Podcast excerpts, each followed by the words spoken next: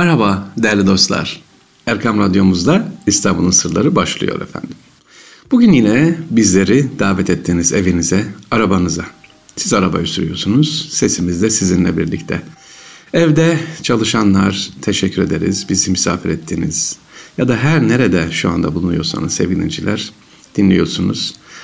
Bakalım şöyle bir şey yapalım. Şu anda dinleyen sevgiliciler, cep telefonumu bilenler de varsa Nerede dinliyorsanız radyomuzun şöyle bir var mı sesini, fotoğrafını ya da videosunu yollayabilir misiniz? Bakalım Erkam Radyomuzun İstanbul'un sırları nerelerde dinleniyor? Yurt dışında, yurt içinde müsait olanlar şöyle bize göndersin bakalım. Sevgiliciler e, şu anda dinlerken, sesimiz dinlerken biz de o sevgili kardeşlerimize e, bizim kitaplarımızdan, dergilerimizden minik bir ikram yapalım efendim. Şu anda kim dinliyorsa yollarsanız seviniriz inşallah. İstanbul'un sırlarında bugün sizlere sevgili dinleyiciler geçtiğimiz pazar günü yapılan bir geziden bahsetmek istiyorum. Gençlerle Kayseri'den gelen gençler var. Hüdayimizin misafiri olan öğrenciler ve Avrasya yurdumuzdan kalan öğren 100 öğrencimizle böyle bir tekne gezintisi yaptık. Tekne gezintisi sırasında tabi Üsküdar'dan başladık. Mihrimah Sultan Camii, Şemsi Paşa Camii, Kuşkonmaz, işte Beylerbeyi Hamidi Evvel Camii, e, sevgiliciler, onları ziyaret Kaymak Mustafa Paşa Camii Anadolu yakasında böyle camiler e, tespit tanesi gibi birer mücevher gibi duruyor. Avrupa yakasına geçtiğimiz zaman işte Çırağan Sarayı, Dolmabahçe Sarayı, sevgiliciler orada Dolmabahçe Camii, Ortaköy Camii camileri gördüğümüz zaman eserlere biraz çok güzel tabii gençlere teşekkür ediyorum soru sordular. Sevgili hocam e, bu mimari nasıl olmuş değişmiş birden diye. E, bir Dolmabahçe Camii'nin mimarisine bakın. Bir de Üsküdar Mihrimah Sultan ya da Yeni Valide Camii'ne bakın ya da Süleymaniye'ye bakın sevgiliciler. Farklıdır. Sevgili dinleyicilerimiz bunun sebebi şu. Mimar Sinan tabii bir estetik getirdi mimariye. Ondan sonra Davut Ağa mimar, Davut Ağa, e, Mehmet Ağa, işte Tahir Ağa gibi böyle e, kaliteli e, sanatına imza atacak değerli mimarlar yetişti. Ama Sonra sevgiliciler mimar yetişmedi. Neden yetişmedi? Mimarlık mı yok mu oldu? Hayır. Yok olmadı ama mimarideki sevgiliciler o medrese usulü, tasavvuf usulü kaldırıldı, olmadı. Nasıl ne demek medrese usulü, tasavvuf usulü? Medresede mimarlık okurken sadece hesap kitap ya da şu şu mimari özellikler anlatılmıyordu. Tasavvuf terbiye de veriliyordu sevgiliciler bir bedeni e, yapılması gereken fiziki olan kurallar bir de manevi olarak kişinin kalbi eğitimi de mimar okulu ya da sadece mimari değil tıpta bile okusanız bu güzellik ne yapılıyordu? Veriliyordu. İşte bu olmayınca sevgilinciler yani tasavvufta artık tasavvuf eğitimi kalkınca neye döndü? Batı tarzı mimariye döndü.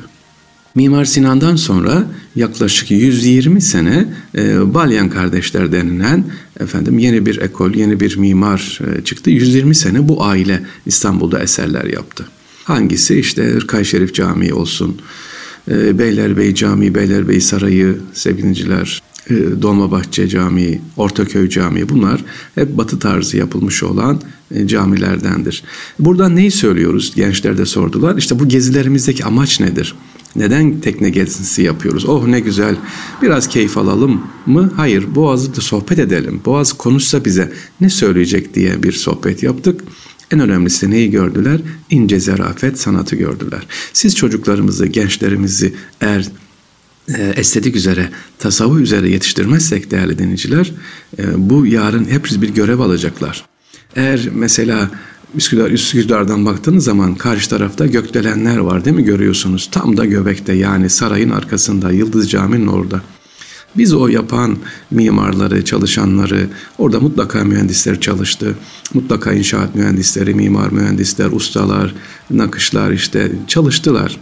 Onlara inanıyorum ki tasavvufi terbiye verseydik ya bu İstanbul'a yakışmaz bu gökdelen, İstanbul'un buraya olmaz diye itiraz ederlerdi.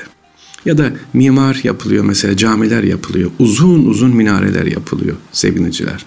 Eğer estetik dediğimiz yani Osmanlı estetiği, Osmanlı ziyafetini verseydik biz sevgiliciler ya bu camiye uzun minare olmaz. Sevgili yaptıran kişi kimse kubbe ile alem arasında iki parmak ölçü vardır. Bu bir geleneksel ölçüdür. Bunu aşmayalım der. Buna göre yapardı. İmzasını ona göre atar veya ben imza atmıyorum bu mimari esere diyebilirdi. Ama görüyoruz ki uzun uzun minareler görüyoruz. Ta Kasımpaşa'dan yukarı yeni yapılanlarda. E, Osmanlı estetiği nedir? Dediğim gibi bir kubbe ile alem arasındaki o birinci şerefe en fazla iki parmak yükseklikte olmalı. Ki bir estetik güzellik. Ama diyor hocam işte ezan sesi duyulmuyor. Ne yapalım? Etrafta koca koca binalar var yapılmış. Minare olmasa görünmeyecek.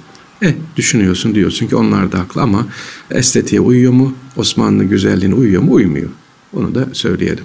Neyse bu gezi sırasında sevgiliciler pazar günkü yapılan geziyi anlatıyordum. Bir cami anlattık. Üryanizade Cami sevgiliciler. İstanbul'umuzun her yanı farklı camiler ve farklı sanat eserleriyle tabii ki donatılmış. İstanbul'u hala bilmiyoruz, keşfe devam ediyoruz. İşte gençlerle gezerken Üryanizade Ahmet Esafet Efendi'nin yaptırmış olduğu bir zarif estetik cami var. İkinci Abdülhamit döneminin Şeyhülislam olarak görev yapan Esat Efendi tarafından yapılmış. Bu caminin iki özelliği var. Birincisi 40 günde yapılmış olmaz. Evet 40 günde cami yapılır mı? Yapılır. İkincisi böyle bir cami dünyada sadece iki tane. Bir diğeri Mısır Kahire'de. Peki onu tek yapan ikinci özelliği nedir derseniz kayıkhanesinde. Kayıkhanesi var. İşte sevgiliciler dünyada kayıkhanesi olan iki camiden birisi. Üryanizade Camii 40 günde tamamlandığı rivayet ediliyor. Fevkani olan yapının altı kayıkhane olarak taştan yapılırken üstte bulunan mescid ise ahşaptan yapılmış. Yani İstanbul'da kayıkhanesi olan tek cami Üryanizade Esat Efendi'nin camidir Şeyhülislam. Kayıkhanesi olan diğer cami ise Mısır'ın başkenti Kahire'de olduğu kaynaklarımızda bildiriliyor. Üryanizade Cami dikdörtgen bir planla sahip sevgiliciler. Hafif böyle krem rengi var. Hatta geçtiğimiz günlerde bir kısmı yandı ama son anda çok şükür kurtarıldı. Yeni tadilattan çıkmıştı.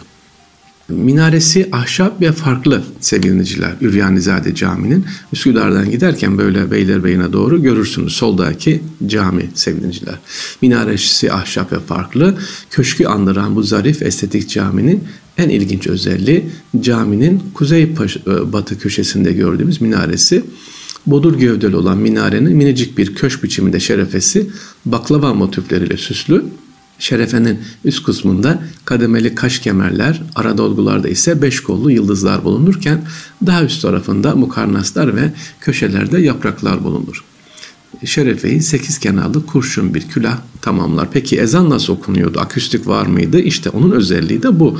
Ahşaptan da demek ki ne yapıyormuş? Oluyormuş sevgiliciler. Ses, ezan sesi tüm Üsküdar'ın Beylerbeyi'nin ya da Kuzguncuk ne yapıyormuş? Gidiyormuş. Camiden içeri girdiğimizde değerlinciler Üryanizade Camii'ni anlatıyorum size. 40 günde yapılan kayıkhanesi olan tek cami diye söylüyorum deniz cephesine bakan kuzey-batı bölümünde düz atkılı bir açıklıkta geçilen son cemaat yeri çok güzel. Giderken dediğimiz gibi mutlaka ne yapıp e, görmenizi tavsiye ederim. Peki caminin başka bir özelliği sevgiliciler. Babası da kendisi gibi İstanbul Kadılı, Anadolu Kazaskerliği, Rumeli Kazaskerliği, Ayan Meclis üyeliği yapmış efendim. Ve son olarak Şeyhülislamlık gibi devletin önemli görevlerinden birinde bulunmuş.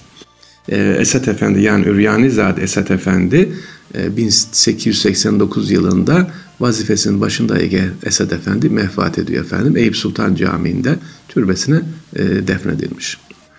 Evet İstanbul'un sırlarında sizlere sevgiliciler Üryanizade Camii'ni anlattım. Üsküdar'daki bulunan 40 günde yapılan cami ve kayıkhanesi olan cami dedim. Minaresinde görmenizi tavsiye ederim inşallah. Hepinize selam ve sevgiler efendim. Allah'a emanet olunuz.